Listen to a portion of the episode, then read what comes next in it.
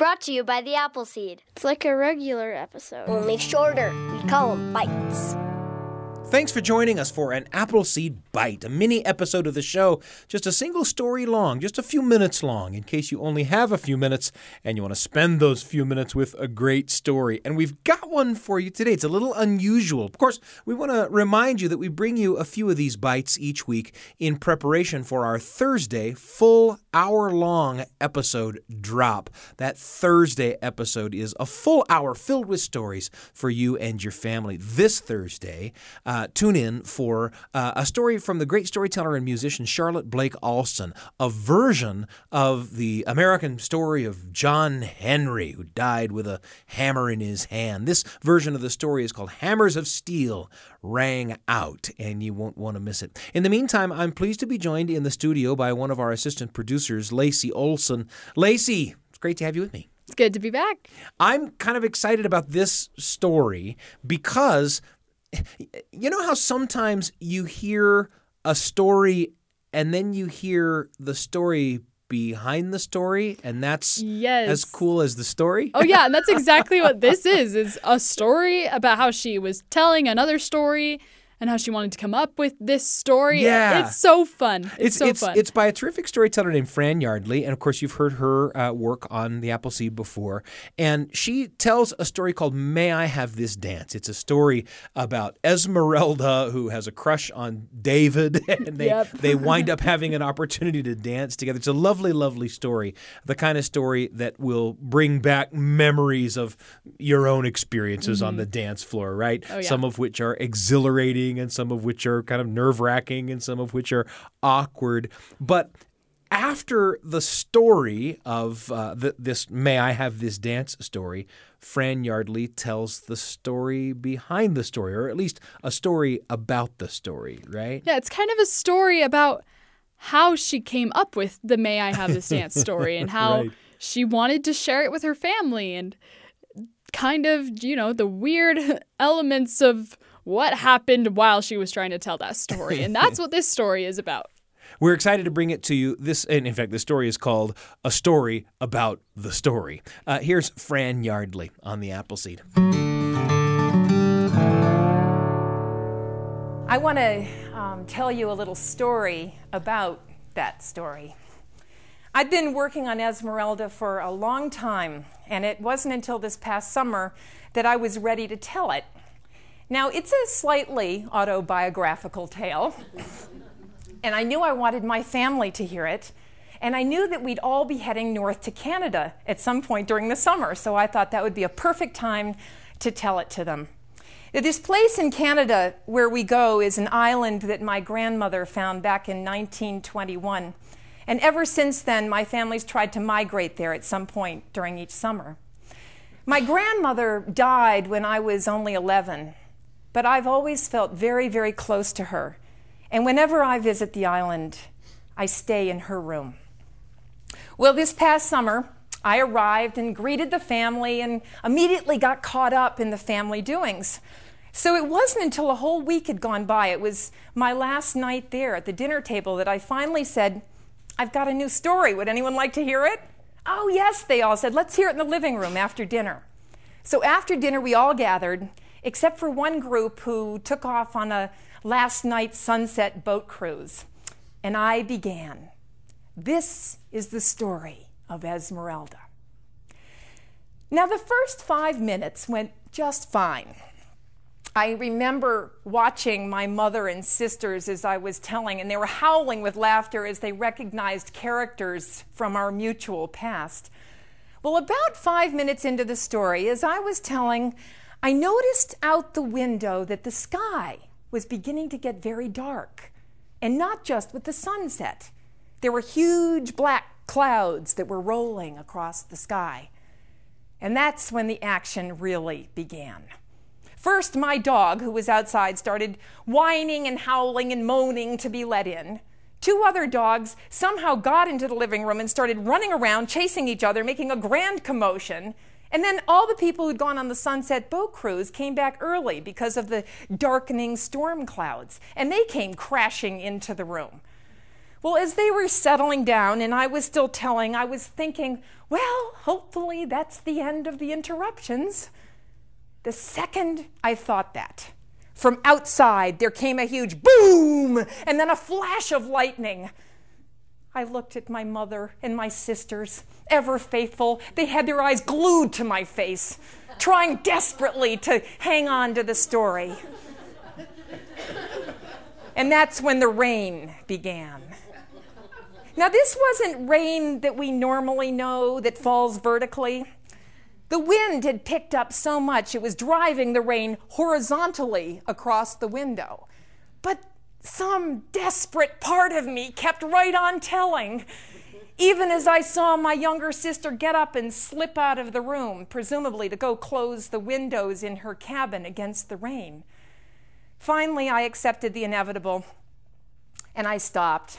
I said, maybe we'd better all go close windows. My mother and my other sister were up like a shot and out of there. I left the room and climbed the stairs and went into my grandmother's room and I closed the door. And I promptly burst into tears. I was devastated. I hadn't been able to finish the story. And apparently, it was not a story that could capture their imagination so much that they could ignore a mini tornado.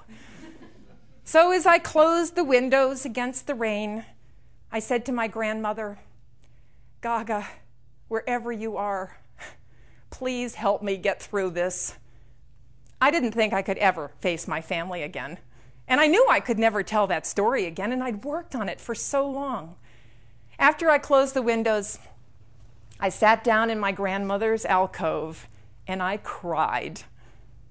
And then I heard footsteps on the stairs. Franny?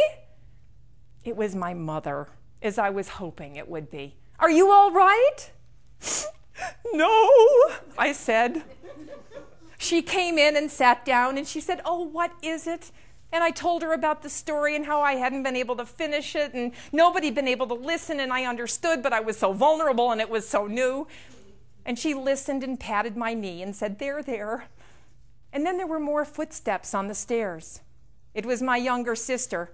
She came in the room, plopped down with a huge sigh of relief, and told us about battling the horizontal rain and flying branches to get to her cabin to close the windows. The whole time, she was telling her story. Her eyes were asking me if I was all right. And then there were more footsteps on the stairs. It was my other sister. It was as if my grandmother were summoning them one by one. She came in and sat down and closed the circle, and they told me how much they liked my story. My mother said, Oh, I will never forget when I went to dancing school. I was so miserable, I hid in the girls' room all night so I wouldn't have to dance. And my sister said, Do you remember that pink dress you both wore to dancing school? And then when I wore the same one, all the buttons popped off? My mother rolled her eyes and said, Oh, I was always sending you girls to school in hand me downs. You're probably scarred for life. And we looked around and said, No, actually, we think we turned out okay, Mom.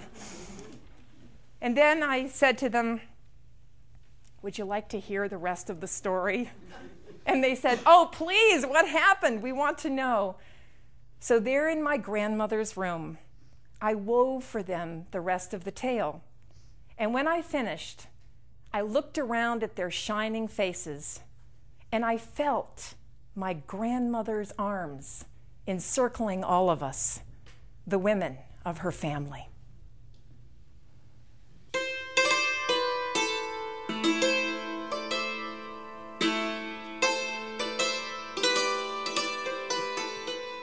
A story about the story, shared uh, by Fran Yardley. Uh, it, it, it's kind of an unusual thing to share with you, the story behind the story, one we don't share with you the actual story, right? The actual story, the story that Fran is talking about there, is called May I Have This Dance, a story that would bring back a lot of memories for anybody who spent any time at all on the dance floor. But that story about the story is kind of what we wanted to share as an illustration that sometimes the story behind the making of the story that you tell is a great story too. Uh, I've been listening to it not only with you, but uh, with Lacey Olson, one of our assistant producers.